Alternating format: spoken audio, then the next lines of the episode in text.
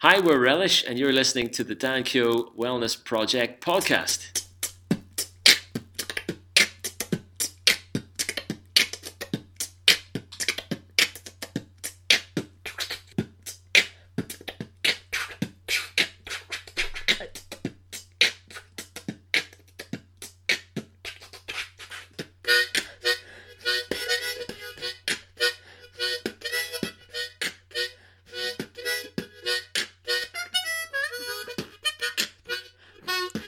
Guys, welcome to episode 21 of the Dan Kill Wellness Project podcast.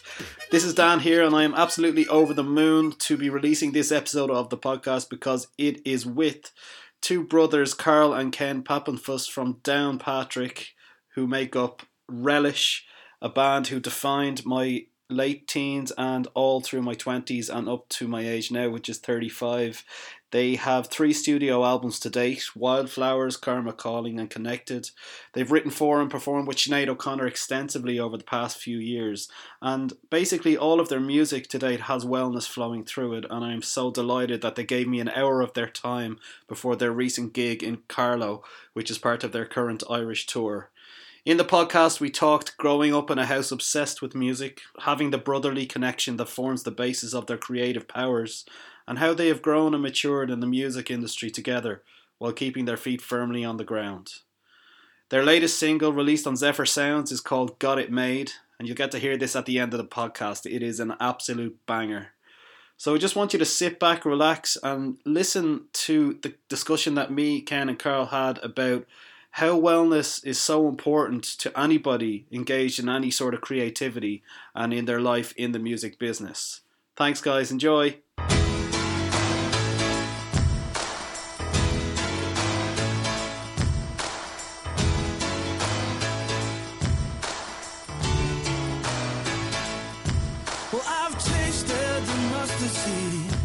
And I've walked with the man, and I've read the papers, but I've always known what I am.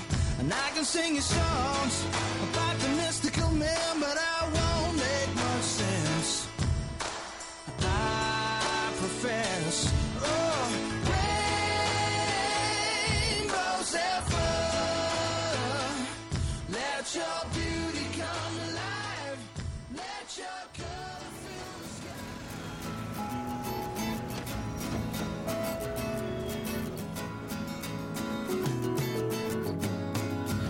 set my soul on fire. Only you could take me higher. It was you that set me free. What was love before I know?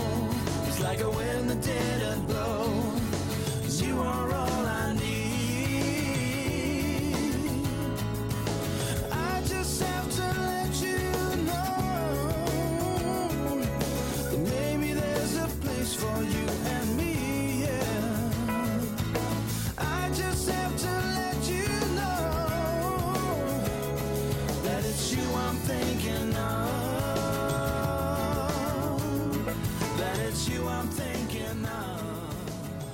Hey guys, welcome to episode 21 of the Dan Kiel Wellness Project podcast.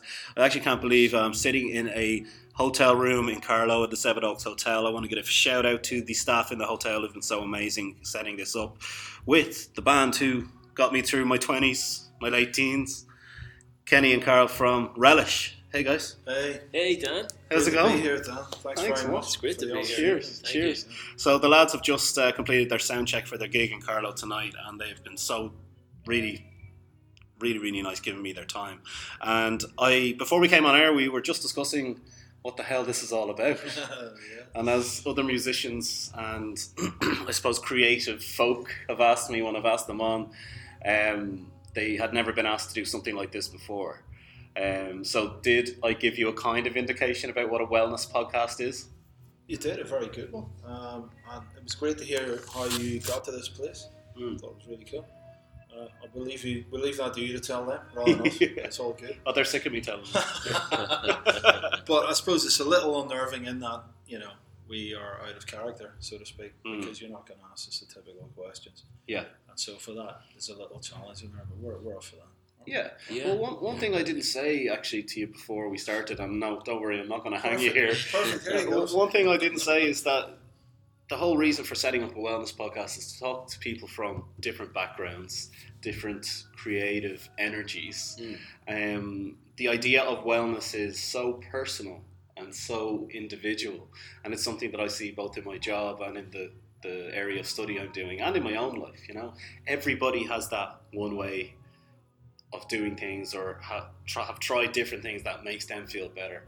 Uh, in my case, it's definitely been listening to music over the years, playing a bit of music myself, doing small bit of writing, a lot of acting I've done, and through going into the area of social care, whilst it's quite a difficult job to do on occasions, it's something that I feel so privileged to do. So, you know, it's the individuality of everybody's wellness that brought me to the idea of the podcast. So again, thank you for, for coming on. I suppose will we start with um, Yes. yeah, we'll start with the most important question that I ask everybody. Oh dear. It's an Sounds easy one. It's an easy one. No, it's grand. what does wellness mean to you? And you don't have to have a joint answer here. You're obviously two bros. You're going to have two different answers, and I want to hear from both of you. To be honest, wellness to me now at this stage in my life, whatever that means, uh, is the ability to adapt to change and and to see things with a new vision as often and as consistently as possible. That's wellness for me to adapt, Right. rather than fixing myself into a place and hoping the world answers me Mm. um, because at certain stages of my life, I thought if I had to, if I was able to fix everything around me, I was protected, I was secure, Right. and that certainly wasn't the case. Because And- change is always going to come. well, change is always coming, and, and, and the idea of a continuum, the reality of continuum. In other words, we come, we go, others come and go, and somewhere along that line we meet each other, and you know all Yeah. that. The wider picture has become more of an issue to me. Um, I'm s- probably less selfish in my in my thinking, Mm. um, and less insular in my thinking. And the unfortunate thing about being in the music business is you're told certain truths, and they may not be the truth. They may be the truth, and you, you might make them the truth. Mhm. And and then what happens then? You get caught in this alternative reality, I suppose. Mm. And for different people, that reality could be vast. It might be small, but on, on a certain level, no matter what position you're in, you become more insular, and you think you understand the world with a certain perspective, and the world has to meet that perspective to make to make you feel like you're anyway successful. And I don't, I don't mean successful in that someone's going to give you praise. I mean successful in that you feel that you've achieved a certain place Mm. and it's working. And and you know, it's been great this last few years, dipping in and out of different projects again. Um, coming in and out of relish and that reality, and realizing that there is no fixed place. Mm. This is something that people Yeah. haven't actually spoken about. I'm really interested in Right. the idea of a fixed reality and something that you can become insulated into Yeah. and completely forget about all the other possibilities around you. Yeah. And it sounds to me like you've developed a well a, a way of dipping into different areas, like different projects, whilst realizing that change is firstly inevitable but Yeah. manageable. Manageable. Yes, exactly. You know? Why didn't I say that? well, I thought you spoke quite eloquently, actually, man. but that's interesting. You know, every time I do one of these podcasts, and as I said, this is episode 21, it, it's something different every time. Yeah. Like a, a few themes have come up before you answer. Your. Please, please. Continue. Uh, one is management of change. Yeah. But nobody's ever said it in the way you said it. Right. So that further helps me to realize the individuality of Yeah. people's life experience and their wellness, you know? I, I s- I suppose just to interject, that uh, just a thought came to mind is there's two words: construction, deconstruction, Mm. and, and to not fear either. Mm. and that, that for me is a new reality. And, and you know, it can be small things like change of food, Mm. uh, change of uh, routine, Yeah. And it can be big things like like deciding where to be Yeah. at a certain time and how long to stay there, Yeah. and, and whether or not I care about the time or whether or not the time is absolutely vital. Yeah. Those things, changing those things, which are big to me, uh, you know, that's a challenge. And, and stretching the comfort zone, Mm. you know, the comfort zone can be anything. People think jumping out of a plane is stretching a comfort zone. Well, it, it may not be if you're an absolute expert at it. Right? Well, it is. So, so, so not. to do things that I'm not particularly good at, or to be in company that I think I won't fit into, Mm. uh, and just going with the flow and see what happens. That that's that's the new me at the minute for for this moment in time anyway. So it seems that I've, I've uh, caught you at a good time to do a wellness podcast. Would you agree? Well, I'll know later on tonight when I'm sleeping in bed, when I'm when I'm retrospectively going over everything and thinking that was a good thing, or maybe that wasn't a good thing. Self analysis is just- always is always the biggest bane, you know. yeah, and Really, it's the biggest sleep uh, killer. Yeah, definitely. As soon as uh, the light goes off and the head hits the pillow, a lot of people do have that thing of Yeah. Why. I don't particularly because I've always been a great sleeper, and I'm very, I just like to say for the record, I'm extremely grateful for that. People who are close to me have that that why moment that lasts for 40 minutes or so before they, their body just has to sleep, and it's why about everything. Yeah. you know, a distorted version of probably what happened. Mm. But that's why I think we do have a responsibility to see things, you know, it not. I don't, I don't want to push the whole pos see things positively. That's I think that's all bullshit because Yeah. you're telling people what to do. But I think people need to realize what I'm realizing a lot of the time now is that I have complete control over how I view things, Mhm. how I react to things, and I'm Mhm. learning that through my course, you know, and bolstered by listening to your music all the time as well, you know. Thank you very much. Ever much. since Wow. Wildflowers, Wildflowers. oh my God, Wildflowers. We're gonna come to the music in a while. But same question: What does wellness mean to you today? I, I mean, uh, a lot of what Ken said is Mm. is uh, you know we uh, we share we share our, our working days, and our working days. Um, I mean, although we do a lot of work, uh, consists of a lot of conversation, Mm. and um, we we kind of hit this uh, this subject on a regular basis. Mm. Um, pro- pro- probably, probably more for the fact that um, our working environments keep changing, and we do have to keep adapting. And um, in, in one way, we're taking care of each other, Mhm. and then uh, you know, in, in, in the conversation, and then we're going back to our own um, to our own Your heads bubbles. again. yeah, and and uh, work, working working through. I mean, we were very active and conscious in working through um, the challenges Mm. that, that are presented with us. And as Ken says, the, the, the adapting to change and also uh, welcoming the challenges. So, and actually taking up the challenges. Um, we've we found out more in the last maybe five or six years that we've actually been going right out of our comfort zone and tackling challenges that Right. that that feel um, initially feel daunting. And uh, there's a there, there's a new switch in our heads that's saying, Okay. um, uh, "It's possible. Yeah. you can. Yeah. just do it. Just trust. Just believe. Yeah. Just have some faith." You have it in you to do this. You know all, all of That's that. beautiful. Um, so I I think uh, So sorry, you said the last six years you've been doing that. Would you say that it had been a different approach to it previous to that?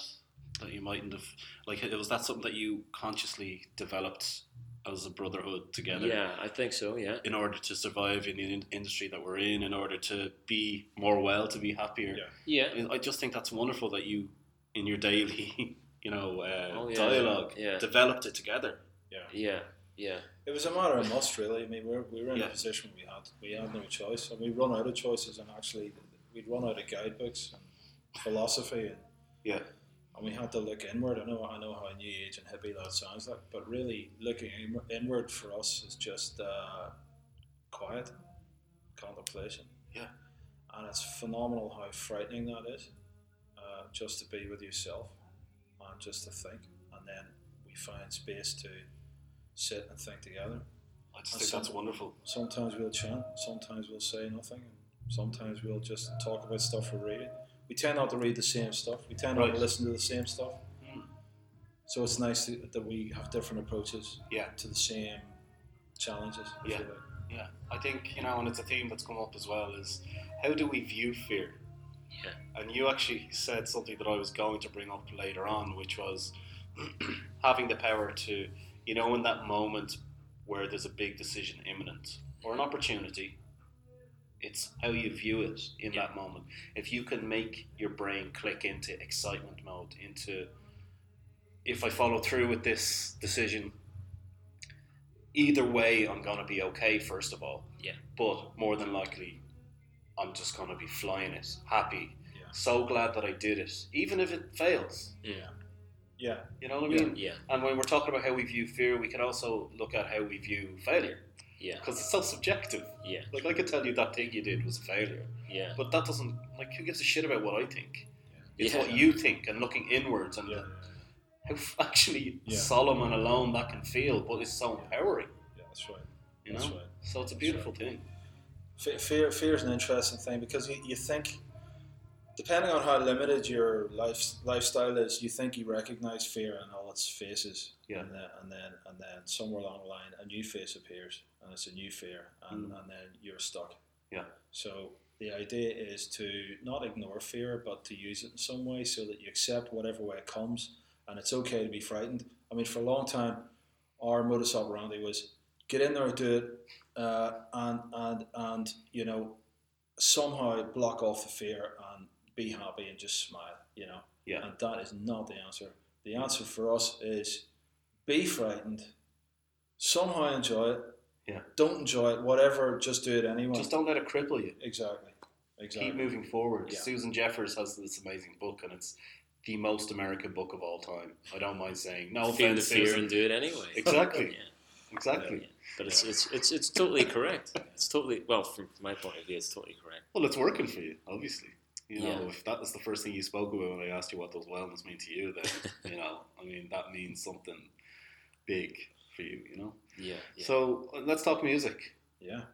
because, uh, well, I gave the context to you about how we are all sitting here, and what your music means to me, and that creative process. And what I spoke to Danny from the Coronas about was, I suppose, the process of creation and the impact of that on his happiness and his wellness. And he described, uh, like, we're, you can't go anywhere without your mobile phone now. So he talked about writing something into his notes on his phone, but he always goes back and actually physically writes things down on paper because there's a lot of research has gone into the viscerality of actually writing things down on paper that it, it makes mental connections, changes your brain matter, Yeah. where typing doesn't. Right. That's You know? really so that's that's kind of where we went with that conversation. But what I want to ask you guys is, you found music at a very young age, didn't you?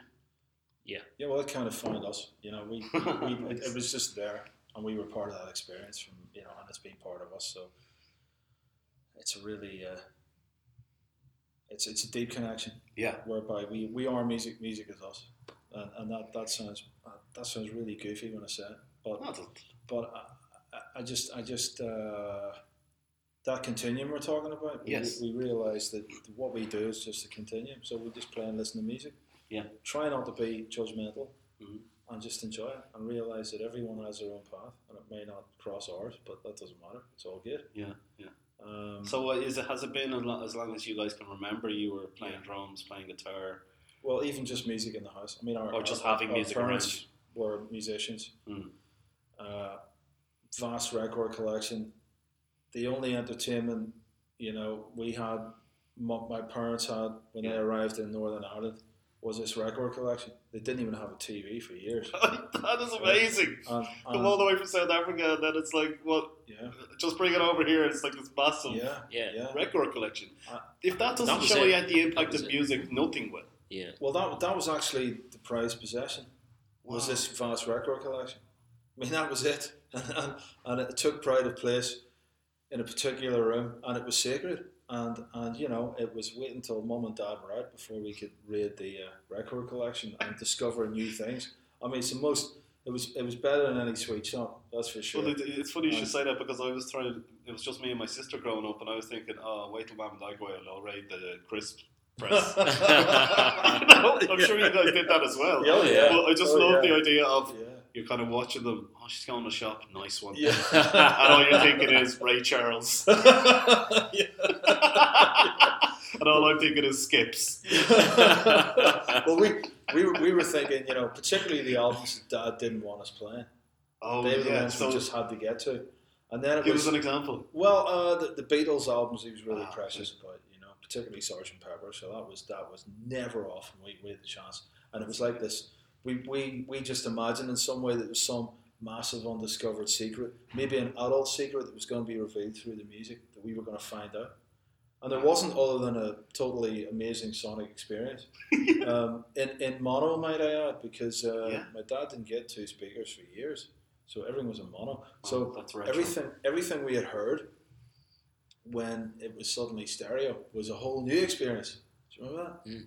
It must have blew, Mind blown blown. your mind. Absolutely mind blowing. Yeah, absolutely. So, I- but, the but the whole the whole thing of getting the record out, right, making sure that there was no way you were messing any of the records, right, Oh, okay. Yeah. T- delicately taking out, setting it on settee, taking the record out, that whole scientific process, and then We placing. weren't the allowed to put a fingerprint on, on the record. Right, so this Yeah. is how serious it was. Yeah. This is serious. And when you, uh, you know, Dad, Dad would recognize if we'd been ruffling in the collection. You know, what's this? This one's poking out a little bit. So it was, it was real uh, Yeah. secret stuff. You know, so they're out. Okay, here comes out Sergeant Pepper. Yeah. And, uh, And did you have a spotter at the window? No, no, Did you- no, no, because when mum and dad went out, they went out. Yeah. They were, For they the were, nightclub? yeah. I mean, they were, they were back late. I mean, they could leave at two o'clock in the afternoon. You wouldn't see them till one o'clock in the morning. Yeah. you know. That's brilliant. But even Yeah, even watching fantastic. the, you know, well, all, all of all of the unpacking stuff, and then I used to just watch the vinyl turning around, turning around, spinning around, spinning around, and you'd, you'd see all these different record labels, and you'd be you'd be just you'd sort of fall into a, a dream or a fantasy, you know, about what this label, what Parlophone means, you know, the old, Yeah, yeah. all, all the old logos, you know. Uh, Parlophone, Ra- Rack was that was Rack, that yeah. Rack R.A.K.. record, yeah. Yeah. Um, there's just a whole load of obscure labels, and, and like my, my mum and dad had a lot of had a lot of uh, obscure world music and jazz music and Okay. stuff. But um, we, we, we- we just falling in love with the artwork as well. Yeah. Yeah. Just you know, we spent hours lo- Yeah. just studying the Sergeant Pepper And cover. is it, was it a case of that it was so precious to your dad? Yeah. That made you guys feel so privileged Yeah. to have that experience. Because Yeah. my experience of records when I was a kid was throwing them under a door Yeah, yeah. so I could chop my uh, little sister's ankles. with. Do you know what I mean? So I really, I'm really interested, and Maria will be listening to this. I'm really sorry about that, actually, Maria. That's it's terrible. She used to do it to me as well. She was never quick enough to get me, you know. I'm sorry to your dad as well for uh, the blasphemy that I just said. But I think that it's just such a wonderful thing to be passed down from your folks. 'Cause obviously, your mom lo- loves music as well. yeah, yeah, Oh, yeah. yeah. She was a professional artist. You know. Yeah. Yeah, Yeah. She was a real thing, and and you know they had they had whilst they appreciated the same music, they had different tastes. Yeah. And uh, I suppose one thing we learned from Mum's taste, you know, she loved really old jazz stuff and really deep jazz stuff. Mm.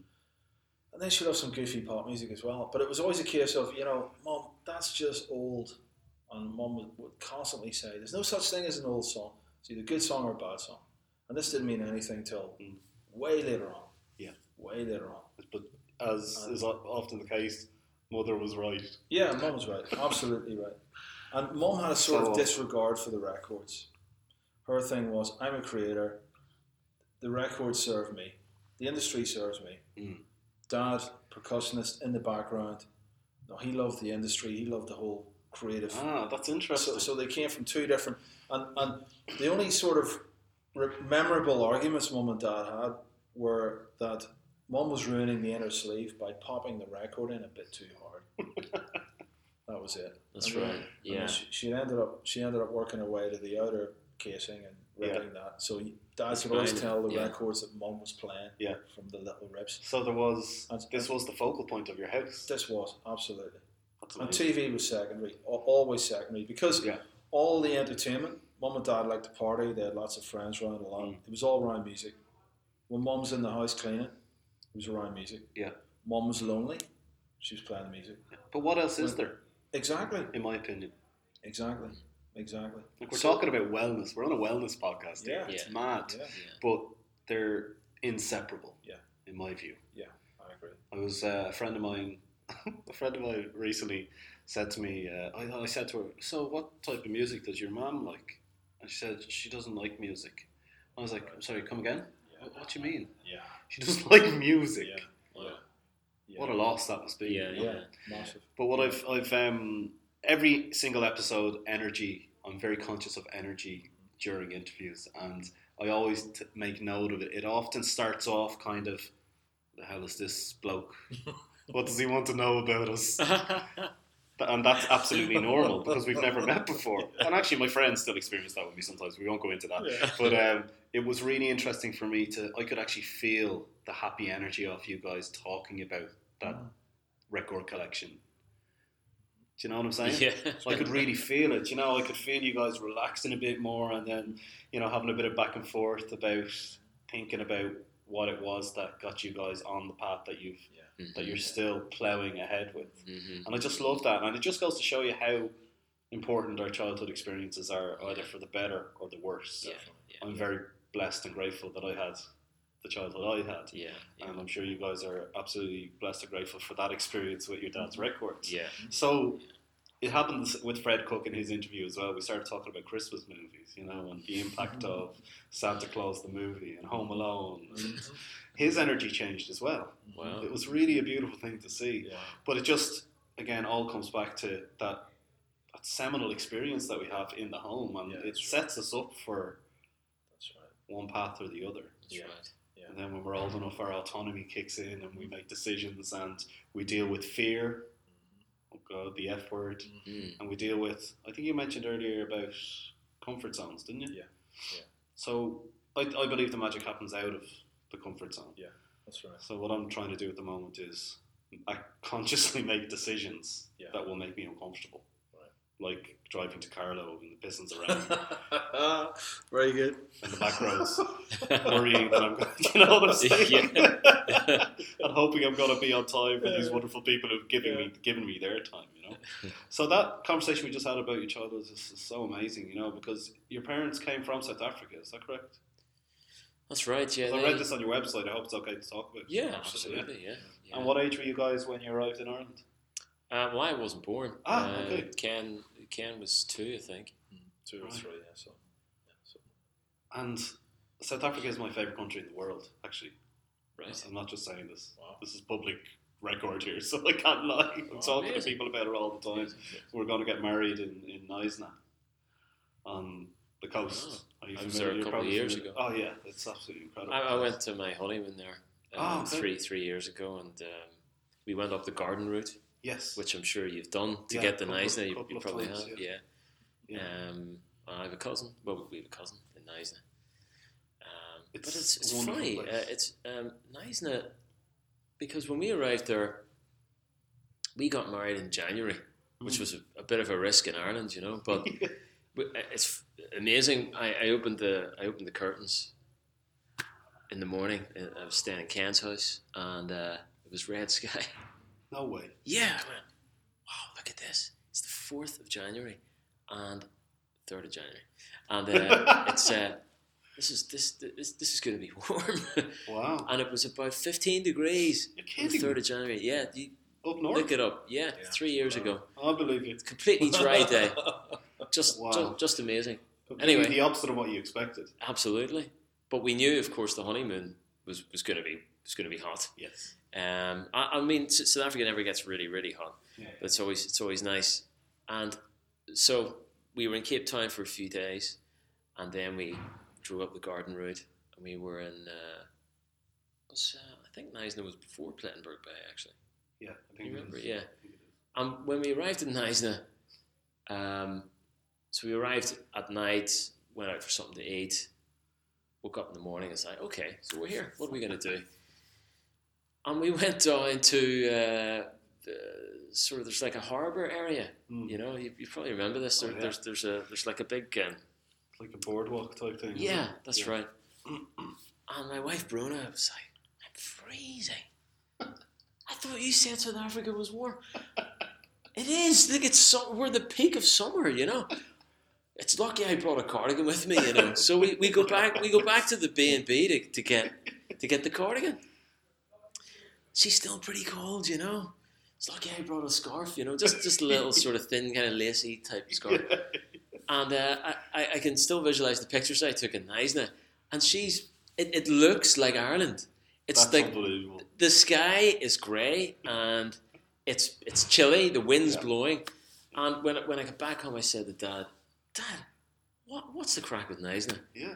And he said, "You know, Carl, it's like this little area that is just." He says it's always been a bit cold. Well, so it's always been a like bit chilly. microclimate climate or something. Yeah.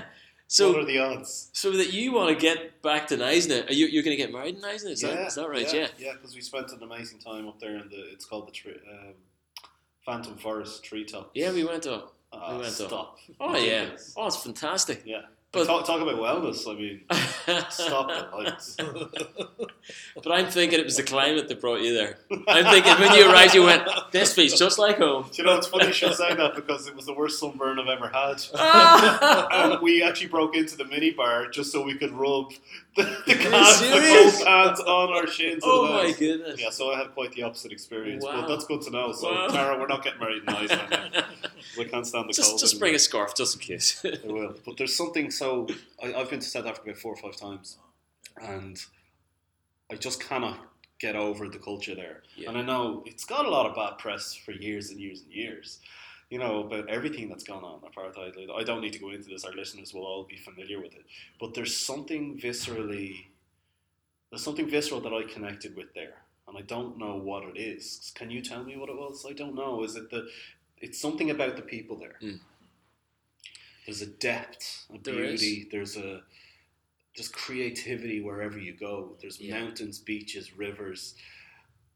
You know, I don't know what it is about it, but Yeah, it's, I mean, it's a place that draws me to it. Yeah, yeah. The the environment is incredible. That that's for sure. And the, you know the uh, the garden route, the environments kept changing. You're up high Right. mountains. It was like Lord of the Rings, and then you're traveling through kind of farmland. It's like you're in the Midwest. Yeah. You know, within a couple of hours of each other. Mm. Uh, and then there's a place called Wilderness. I don't know if you remember Yes, that. I do. Just it's so green. Yeah. My God, And then there's this beach. yeah, these are, the environment keeps changing, and so you, you're sort of trying to keep up the speed with it. Yeah. Something about the people for sure. Um, they they are. It's what what's what, what's that ad? You know, it it it, it does what it says on the tin. Yeah. The people Straight are up. what they are straight up. Yeah. You know, we've been to America a few times. Yeah. And and I'm not sure. Sometimes I think people are being straight up and really down the line, and, and then and then I'm not sure. And, uh, and that's not to say that they aren't being straight, or, or that they or that they are. But you're never I just haven't unsure worked it out South yet. Africa. That's correct. You're And never There's unsure. kind of a comfort in that, isn't there? There is. There is. People are. I mean, I, I we, we, we know it from our relatives. Yeah. That will just. That In fact, it can it can almost be uh, a bit too honest. You know. You know. They go through Does you my bum look big in this? Of course, your bum looks big in that. You're, you have a big bum. You know they're that. Whoa! Hang on a sec. Something called panache not. Yeah. you're not Yeah, really yeah. exhibiting. well, I'm, I'm not. I'm not. I'm not being uh, t- totally fair on them because they uh, they, they they do have uh, class and style Oh, as of course, Um, of course. But uh, yeah, you totally know where, where you are in that place. There's, uh, Yeah. as you say, there's there's a comfort in that. Yeah, it's wonderful. I think what's fascinating about South Africans in general is there's there's a truth that you get, and there's the stuff that's unsaid. And so Okay. there's there's always because the cultures are so different. There's a place. There's a sort of place where everybody meets on a level. Yeah. They have to function that way. Yeah. But then when you go into each area or in, into each place, and you Yeah. go into, you realize there's different layers. There's Yes. other places to go. I Yeah. think that's the most fascinating thing. It and there's, there's still the old culture, certainly in the African people. There's still the mysticism there, the you know the Yeah. magic, if you like. Yeah. There's still that, and, and then you have the, the people that come from places like Indonesia, India, the assimilation of those cultures, the retention of those original cultures Yeah. that still survive. So it's a fascinating place, Yeah. and it, it is as dare I use Oprah's quote, but it is very much a bowl rather than a melting pot. But there's somewhere there Did is you a- say it's a salad bowl as opposed to a melting pot? Yeah, I yeah, love yeah, that. I've yeah. never heard that. Yeah, well, that's Oprah's note, man. It's yours but, uh, now. yeah, but uh, the, the, the beauty of that is there is somewhere there is somewhere in that culture where everything does does come together, Yes. and it may only be for short periods of time. And actually, I think in celebration of South Africa, there is certainly a side to South Africans right across the board where they don't care, and that's special as well. Yeah. You think they care about it. You go there and you're fascinated by it, but they don't really care about what you're fascinated about. Yeah. And I think that's brilliant.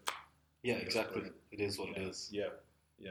But it is interesting to me how like it's such a popular place as Mm, well, given that it has a s had such a difficult history. Yeah, yeah, That says a lot about the character of the people that are there. yeah, I think. yeah, You know, so yeah, South Africa. yeah. So I, I have no idea how we got onto that. I'm still working on my uh, interviewing style. I asked you a question about 12 or 15 minutes ago, I think, about the creative process in Yeah. writing. So it actually does lead back into that because we've talked about your heritage. Obviously, you weren't born there, but it's still your heritage. And there is something particularly, well, definitely in Karma Calling and in Wildflowers, there's so much fucking soul in those records. And as I've mentioned a couple of times already, got me through loads of really difficult times because it's not just the lyrics, it's everything. It's the percussion, it's, you know, it's the melodies. Like, what was the process of writing those albums like for you guys on, on a personal wellness level? Did you find it very stressful? Was it, were you only happy about it when you, uh, both of your records, from the percussion to Yeah. the lyrics, to the melody? Yeah. Um, we've just been discussing your heritage, and I'm interested how you feel that your heritage did impact those two records. Because to come out of Northern Ireland with those records, for me, was a revelation as a fan. Because, well, we we hadn't heard anything like that, particularly the vocals as well. So how, how did all that come together in writing those albums for you?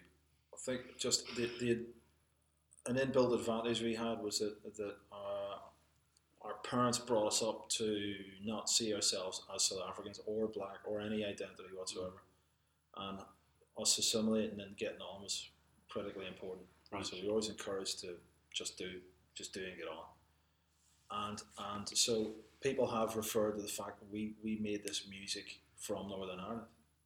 That that's in some way we had this stamp or this thing around us that, that was a, an identity that we actually didn't feel. Right. And that's not to deny our identity as, as people from Northern Ireland, because that sort of developed later on. But certainly at the time of writing, our judgment on writing is that the song isn't done until we feel a certain way about the song. Mm. So that allows us to return forever to that song. And that's what we got when we were kids. We tuned into that. We, we, we were going through albums like nobody's business based on how we felt about it. Not just the sonic effect, but the emotional effect. And so we tapped into this place really early. And that's our judgment for our songwriting. So you could argue that those two albums were being written ten years previously in your minds Possibly. because yeah. you were Possibly, you yeah. were going through, as you said, going through albums like Yeah. Nobody's Business. Yeah. And I absolutely love that idea of a song isn't finished until you feel a certain way. Yeah, Mhm. definitely. Definitely. Man. I mean, even today, even today, you know, it's exactly we- we do we do a fair bit of production. Yeah. And you know, sometimes everything's there that you that you need to have. You know, all the ingredients are there for the for, for the dish, but it's not it's not happening. And then and then you turn something up, you turn something down, you color something else, you add something, and all of a sudden, we look at each other and go, "There it is." It's inexplicable, but it's just that feeling, and you go, "It's done." It And you wasn't guys done know, until then. yeah, you guys know each other so well Oh. that you don't even have to say there it is. You probably just look at each other. Absolutely. We, Yeah. we, were- you know, we were, we were, we were recording. Uh, we we produced a track for Sinead O'Connor. You know, we Yes. were we were playing with Sinead for a while. It was just the two of us uh, in Sinead's house. Yeah. And we had done the uh, the the backing track, and uh, we've had this experience not just with Sinead, but with lots of other singers that we've recorded. And you know, we're going through takes, take after take after take Yes. and um, you know, uh, first take. Uh, so, sometimes it happens in the first take, not usually, but maybe third or fourth or fifth in, and uh, then things are starting to. You know, that person's starting to just feel their place in the track. And then it could be could be a thing where perhaps the second verse we're needing needing some more input. So we're we're just going to concentrate on the second verse. So it's line by line by line. Okay, we'll try that one again. We'll, we'll try that one again. And when when the artist we're working with gets the line, I mean, we absolutely. It's just like there's a laser connection between us that that goes off. Boom, Like we just completely know Yeah. that's it. Absolutely, that that's it. and, and it's a feeling that you have. It's a feeling. In fact, you know, music, if we have a drug, it's music because we get this. We get this very particular feeling. Yeah. And in fact, if we don't get the feeling, we just don't like the music. Mhm. It's not even a. It's It's it's not even a style thing or Yeah. genre thing. it's not an equation for yeah, us. exactly. It It's can't. It's unquantifiable nearly. It is. Yeah. It is. Yeah. Because uh, my next question was going to be, can you describe it? But I don't think you can. Because you've you've described it pretty well there, but It's, it's it's it's like the falling in love feeling is you, you, you something just connects and you just it's like such a rush. Yeah. And and and and you do that for a living. you do you that for a lucky living. feckers. Yeah. Yeah. Well, you know, it's it's it's not easy as well when you're not finding the feeling. Right. Uh, and Yeah, you're chasing it a lot. Yeah, and uh, I think um, wh- when we were doing Wildflowers, you see, we had we had come through uh, a period where the band were relish sounding very very different, Right. and uh, maybe we'll release some of that early stuff some sometime. Oh yeah. Um, I mean, I remember one time we did an interview with um, what's his name from uh, Something Happens, the singer Tom Dunne. Tom Dunne. Yeah. And I described the band that, that we were to the point where he just said, I, I don't believe it. Straight up. N'est pas possible. Yeah. Sorry, Tom Dunne, If you're listening, I know you're not French. I don't know why you just think that's a bit weird. That's great. We were we were doing French lessons on the way down in the van today. Ce n'est pas possible. Ca- Came straight up.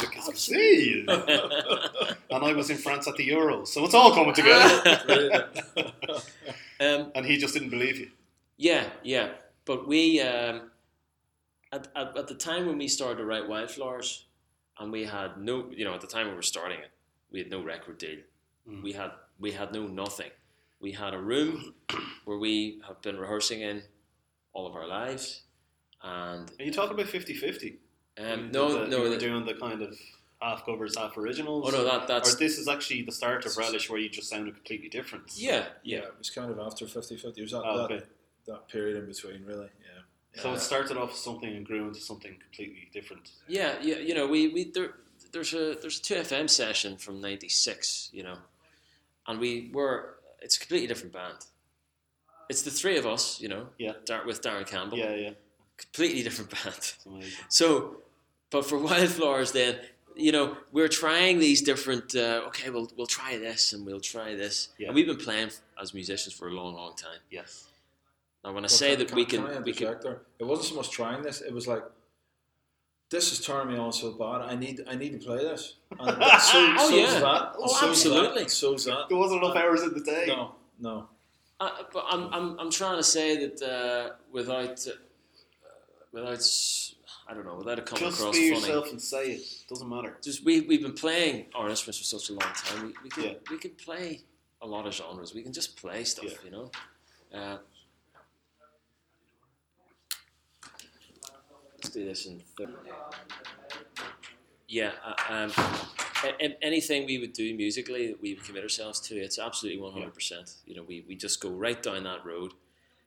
But I think what we didn't, what certainly what I felt we didn't realize that was missing from it, there was just this this deeper element. Until we found it, we didn't know it was there Right. and it was it was it actually connected us to the record collection from all those years ago. Now we were we're not borrowing wholesale from the record collection, but we wanted to get the feeling that we got from those records from when we were kids Yeah. into what we were doing. Yeah. And we had to actually discard genre. Ah. We had to discard, we basically discarded everything. And it was the most naked and most vulnerable place because we were, we were actually at the point where we, we, we'd been we, we've been musicians all our lives trying to, trying to break it. Yeah. Trying to uh, get through the noise to get the attention of the labels. Yeah. And um, we In just thought, In other words, not being musicians. well, yeah, yeah. Yeah. In a way. Yeah. Um, this is it. This is it. Ken Ken had two boys when he was 19, 18, 19, 20. 1920. Yeah. So Ken at this point's about um, uh, 20, 24, Yeah. something like that. 23. When Wildflowers was released, is it? No, no, no, no. Before. Yeah, that we're, we're talking like a good four years before Oh, Wildflowers, maybe three years. Yeah, three, two or three years before it. Actually, So that, that adds talking whole, '98. yeah, that so- adds a whole different, you know, context on the situation of trying to Yeah, go up against the mammoth music industry Yeah. and try to be heard, and by being truly being yourself yeah, is where the breakthrough came. and and you know we've got the we've got family pressures here. There's Yeah. people's lives, and there's we weren't in a mortgage situation yet, but you know, Yeah. God, we have to be in a mortgage situation at some point, right? yeah, exactly. or you know, uh, so um, if, you know, at that at that point, at the age that we were, this felt absolutely, totally, and utterly critical. right. We were at we were at we either reveal our true selves Or just give up. or just give up. Do something else. Yeah. And we were doing stuff that we knew. I mean, we, we couldn't get we couldn't get gigs in Belfast because we were of the wrong genre. Right. Uh, we didn't sound like Ash. We didn't sound Yeah. like um, Therapy. Joy Division, uh, Therapy, not yeah. Joy, uh, Okay. uh, Joyrider or Yeah. Therapy or Yeah. those kind of We love them all, but yeah. Yeah, but that's why you couldn't get the gigs. Yeah. Yeah, at the uh, time. And we, we were a three piece band, but hang on, you're three piece, but you just guys, you just just go away. they couldn't even. yeah, I mean, you so said, you you couldn't register with Just them. just yeah, go I mean, away. you got harmonies, go away. You know, it's just like, what the hell's going on there? Yeah. So we're, Yeah, we're, yeah. we're completely working off the script. Yeah. We've just dived off and gone, you know, it's just now or never and it's and it's and what what it's gonna be is what it's gonna be. Yeah. The one thing we know is that we're absolutely gonna love it. Mm, And we can absolutely vouch for it all and say, Yeah. this is it. We're Balls out of the back. Yeah. is the phrase Yeah. that's simply lied. that that's it. That's it. And um, uh, the stuff that the stuff that was coming out, we absolutely loved. Yeah. And and we always feel, God, if we feel this way about it, Yeah. When other people hear it, they're gonna feel something. They're not gonna just. It, it's not gonna not touch them in some way, whether they. Yeah, and that's exactly what happened. So. And I can speak on behalf of Relish fans because this is my fucking podcast. I can do whatever I want. But that's exactly what happened to me. And I was 20, 20, 2001. Mhm. Yeah, 2001. I was 20 and I went away for a year in Australia, as was the done, the done thing at the time. And my, my greatest memory of listening to Wildflowers is getting the tram through Sydney Harbour. And I can literally remember looking at the Opera House, looking at the, the bridge, you know, the Sydney Harbour Bridge, and listening to the song Wildflowers Wow. and the album Wildflowers, but particularly every time "Doo, doo, doo, doo, doo" comes on on my Spotify shuffle now, It's nice. I go immediately to Sydney That's to a mm. very happy place. So Wow. to talk about, for me to be sitting here listening to you discussing the lead up to that album being made, and that that feeling you're describing is the, in my opinion, the epitome of wellness. It's that moment that you described earlier. To be very vulnerable, to be very raw, to make a decision that you know is going to either go horribly wrong Yeah. Mhm. or be unbelievable. Thankfully, in this case, it was unbelievable. But in terms of this and what we're doing here and sitting here chatting about, it's a wonderful description of that moment. Just to jump on this, right? When, when, when, when you imagine the fear we had, Yeah. as soon as we made that decision, there was no fear. Ah, That's No. right. there's great learning in all of That's this. I'm trying to pick through it so I That's can right. find out what the listenership will get from this. And I think it is if you're going to do any project, make sure it's something that scares you, first of all. Making the decision takes a lot of the fear away. Yeah. Then you have to figure out how you're going to navigate, Yeah. you know, the distance between now and the Yeah. goal being achieved. And most importantly, being yourself as much as possible. That's it. That's right. Because you could have spent the rest of those couple of years worrying about how you're going to break, break through this big monster industry. Mm. But that moment when you decided balls out of the bath, I'm gonna we're gonna be truly ourselves, truly vulnerable. Yeah. Did you notice that things just started happening? well, a different well, way well, for you. You spoke about the journey. Yeah. The the the A to B point. It actually uh, it actually working it out and being logical about it is actually not the way to do it. Yeah. Once once you decide on that thing Mm. that you're gonna do, it's like the universe answers you. I know that sounds all hippie, but it, it actually it actually comes about. It actually is absolutely true, and I've read it so many times. Yeah. So you can justify your decisions by taking the step and find out other people help you along. Yeah. And that's what was happening. Well, you've lived it. You haven't just read it a few Yeah. times. You've lived Yeah. it. You Yeah. are living it. We're Yeah. all living it. Yeah. And we are we are either putting out that intention to achieve this thing, whatever Yeah. it is for everybody listening, what it is for me, what it is for you two individually and as a band, or you're too scared to even make that decision. Yeah. How you get there, and I want to give a shout out to my barber Jeff um, Hoey in Tallaght. We actually had this conversation while he was giving me a Blade Zero today. Jeff, you did a great job, by the way. did. Oh. Third great. He's making us look decidedly shabby this. Oh, I feel sharp. I'm not going to lie. I'm not going to lie. Thank you. No, but can you imagine that I had this conversation today with Jeff about setting the goal, being yourself as much as possible, and not worrying at all about how it's going to get there. Take it one baby step at a time. So, Jeff, thanks for having that conversation with me today because it's it's given me a beautiful experience of discussing it with these guys. There's, there's a great there's a great uh, Chinese quote might, might be Taoist I don't know that I read recently, uh, and uh, well, I don't know if I read it or came across it.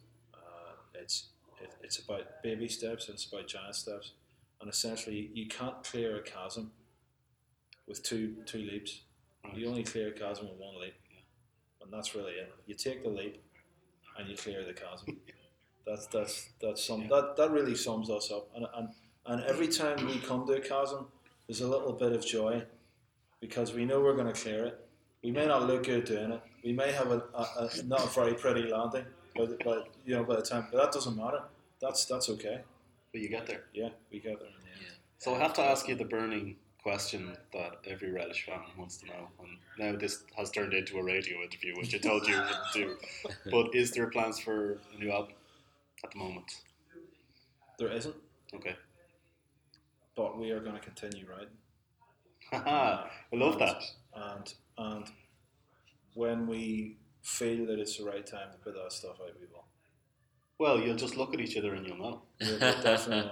And, and to be honest, doing these dates with, with no label behind it and uh, just we're just living it. We're just you know we we got up this morning going I can't wait for that gig in Carlow. Nice We've one. never played in Carlow. We're meeting you, Dan, and and it was just such such a smile on our faces Oh, that's great. and uh, that excitement with the simple things we didn't feel when it was all happening and it was all Right. going crazy and, and, and that was kind of the confusion about it that it wasn't yielding that personal Yeah. pleasure that we get now you know and that's it. We're definitely in Carlow. just I'm actually going to leave this in, in the podcast. I was just transfixed with what was just been discussed about, and a lady in uh, from the hotel just walked in, didn't even look at us, and said, "Right, that's where the lads are going to come in, is it? Oh, that's grand, yeah." No acknowledgement, but hey, this is show business. Isn't, isn't it a wonderful thing? I've made it, lads. I've got it made. So I just want, I do, Well, I do want you to I be mean- able to finish that point. You, I mean, you didn't feel it in the humdrum of everything that was going on between No. Karma Calling and Wildflowers, No, but to be able to wake up today on the 30th of September I'd be excited about meeting a bloke from Terra Euro for a wellness Yeah. podcast and doing a gig in Yeah. Carlow, how precious is that? Ah, brilliant it's it, absolutely it brilliant really is. And, and if we could if we could develop another album with whatever chemistry is happening right now and retain that and grow from that experience, we'll absolutely do it. We'll absolutely do Well, it. you're allowed to call it Wellness Project, just so you know. If you do wake up. Thank you. You can call it the Wellness Project. Because I, I'm quite surprised actually that I, I feel like you guys actually, unknowns to yourselves, have been on quite a wellness path recently over the past few years. Yeah. And that's why I love doing Yeah. these interviews because a lot of time people don't realise or haven't just haven't put words on what they've been doing. Yeah. But I've been so um, I've been so pleased that you actually have really thought about this stuff. Well, we've And been on a I'm- conscious effort to um, um, t- to Remove the bullshit. what is it? Yeah, uh, in you know, you can. Uh, we're, we we we have an awareness that our future is determined by what we think right now. God, You're killing me. So Yeah, man. we we just we we've gotten into this very present zone. Yeah, right. You know, once I start, I, and I mean, I can feel myself when I move out of my present zone Right. and start to kind of. What does it feel like? Do you mind me asking? Uh, it's Is there anxiety? Or Yeah, there is. Yeah. there is, uh, and it's happened sometimes in this interview. You know, Ah, this this is me out of my comfort zone. By the way, Okay. you know, I don't give Well, I appreciate I don't give interviews that that that often, and it's really you know Ken Ken kind of leads leads the ship in terms of that. Well, it means the world. I mean, everyone wants to talk did, to so Ken. Thank you so much. yeah, that's probably what it is. you know, this is fine. This is fine.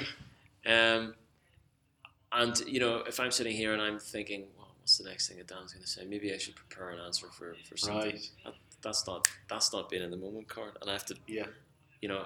But I'm conscious of I'm conscious of how. Uh, Yeah, um, you've, you've developed th- an those- awareness of that, yeah, which in turn reduces anxiety, which in turn, everyone's a winner there, particularly yourself. Yeah, yeah, and everybody around you who you love. Like I'm on this wellness path myself every day, and it's oscillating. You know, it's I've gone from and the listeners can't see me, but I'm doing kind of a massive wave mo- movement with my hand. That's what I used to be like. So it was either fucking unbelievable life experience, like ah, like, you know. I just could not contain my excitement, or it was Coors Light and M and M's Yeah. yeah, for three days. yeah, Yeah, yeah. You know what I mean? So Yeah. what I have developed, and what you're what you're saying to me there, Carl, is really it's resonating with me because I have developed an awareness through my training and through my course, so that it's not oscillating quite as much. It's more of a, a shimmer. You know, I don't mind not getting to those mad highs because they're just mental and they take it out of you too much. Yeah, But yeah. what I'm really grateful for is that I don't go down to the lows anymore Yeah. because of the dynamic that you just described. yeah, yeah, yeah, Awareness. Shimmer's shimmer's a good word. yeah. That Yeah. that shimmer that shimmer's really doing it right. Yeah, like that, yeah, definitely is. you know. Definitely is. But it's been brilliant, guys. Thank you. Su- Thank su- you. such such a pleasure. Can you can you imagine? I'm, I'm sure it'll happen to you at some point, where you're you're going to be interviewed by someone who says, "The Wellness Project was such an inspiration to me." Wow, that The- would be amazing. You know, you're you're doing this because you, you feel it in your heart that Yeah. you you have to do it, Yeah, and uh, yeah. I'm you know, for us, to do. you're compelled to do it. Yeah, we're compelled to be musicians. That's Mm. just uh, either our curse or our blessing, whatever. It depends on the day. Yeah. Yeah. And uh, for someone to turn around and say, You've been an inspiration, or your music's been an inspiration to, to my life, we find absolutely extraordinary. And it really touches us very, very deeply, Dan. Oh, it's, And so this is- every this single day of my life it does. So I thank you both. This is a, this is an honour for us, Dan. It's an honor for us. It, it well. really Thank you is. so much. I Thank think you. what, what, and thank you so much for saying that. It, it really means a lot to me. To it's nearly like I'm now in a dreamlight state. stage of can't wait to tell all my mates about what, what the lads just said there. No, but you know what, when I when I interviewed Dave Moore from Today FM, the Dermot Dave show Yeah. a couple of weeks ago, he's a wonderful guy, great musician, but uh, Right. has found himself as one of the top G- DJs in Ireland. Yeah. That's one episode that I definitely would recommend that you do listen to. I'll send you a link to it later on. But what he said to me after we stopped recording was, um, "Oh, dude, I, I never get to talk about that stuff." Yeah, yeah, yeah. Thanks a million. And he started saying to me it was a privilege. And of course, I'm like, what? Do you mean it's a privilege for you? So the fact that you guys just said that there as well, it means so much to me and has increased my wellness by about eighty percent there. So, Oh, fantastic. Can I can I just say something on that point? yeah, of course. The more successful we got, the less the less we got a chance to speak, Right. and that that left us very uncomfortable. Yeah. Not that we felt that people should, you know, we, we had something to say, but just the fact that that side of us was suddenly being shut down. Yeah. And that was unnerving. So when we get a chance to really talk like this, it feels like a real privilege Yeah. Yeah. uh, because Yeah, because it It really almost feels- almost the more successful we got, it was it, it wasn't in our it wasn't in our control, or uh, how it um, how how people got it. Yeah, If you understand, yeah, yeah, yeah. which is the way it is. But certainly, when a record company or or um, PR companies or, or whatever are are manipulating the story Yeah. as it goes along, you know, it's been these are these are whatever our our story, our musical story, or whatever our journey's being. It's handed down to you know almost like it becomes like hearsay. Yes, You know, yeah. And it hits the end point. But And- now you have full control and autonomy over. it. Yeah, How but a, a lot of the time we, we felt very mis- misinterpreted. You know, Exactly. or not uh, interpreted. yeah. exactly. Yeah, yeah. So- Because although I came to meet you guys through your medium of being mel- of relish, of being relish, um, I'm much more interested in who you guys are as people. Like the relish music juggernaut, this came into my life and changed my life for the positive. But the whole reason for this podcast as well is to talk to people as individuals. Yeah, and give a platform for people to discuss what it is that makes them happy and because you're so it's so much more than just the music right? Yeah, yeah. but I can imagine that was very difficult not like feeling like you had a zipper in your mouth It, it, it, made, Yeah. it, it made the business easier because you know we didn't have to speak. you showed up But, by the music but, but it, it, but it just our awareness of that made life difficult. Our Yeah. awareness, you know.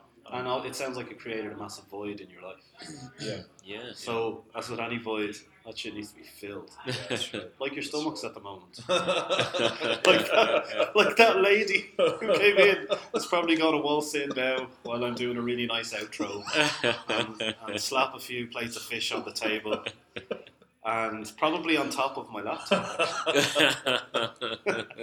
Isn't it wonderful Oh. being Irish? Sometimes it's so funny. And a lot of my listenership will be in the UK, over in uh, Canada and America. yeah. Um, so they probably won't get that joke, but it's so, so feckin' Irish what just happened there. You know? I get it. Oh, I you get guys it, got totally it, yeah, get for it. sure. You lived it with me. Yeah, it's. So yeah, it's been absolutely amazing.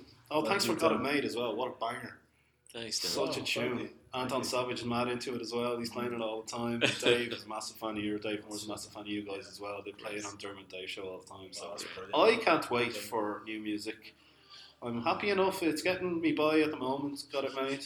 But as I said, the privilege for me here is not about the music. It's about the people behind the music, the brothers. Talking to you guys about the connection that you made, or that you make when you know something is right. That for me, it's like I'm. You're describing the nucleus of wellness. It's that moment. And after I do podcasts, I feel that as well. I got a high for like three hours because I'm really pleased with how it went. Both from the point of view of having set, remember I was saying to you guys about I set this goal of doing a podcast, didn't know how it was going to happen. Now in 20, I'm 21 episodes in, sitting in a Carlow hotel with one of my favourite bands. You know, so on that basis, I really am so grateful and, and thankful for you guys. It's our privilege. and It is our you. privilege. Enjoy your for gig sure. later. Thank you, We Dan. Are you, are you staying for it? Yeah, man. Great. Great. joking me. There's another new track on the on the set. Oh, so- don't be teasing me now. Yeah, Fantastic. be a joy. Well, thanks for having me and uh, best of luck with the gig. thank you very Thanks, Dan. much. Thank you.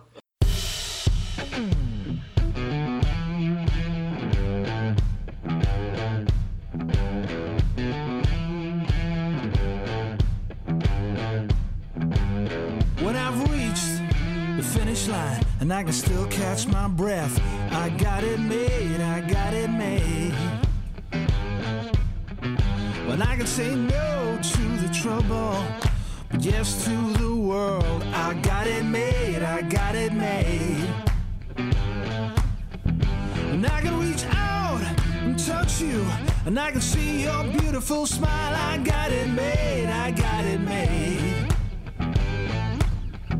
And I can say I love you, and I don't need it back. Hey, I got it made,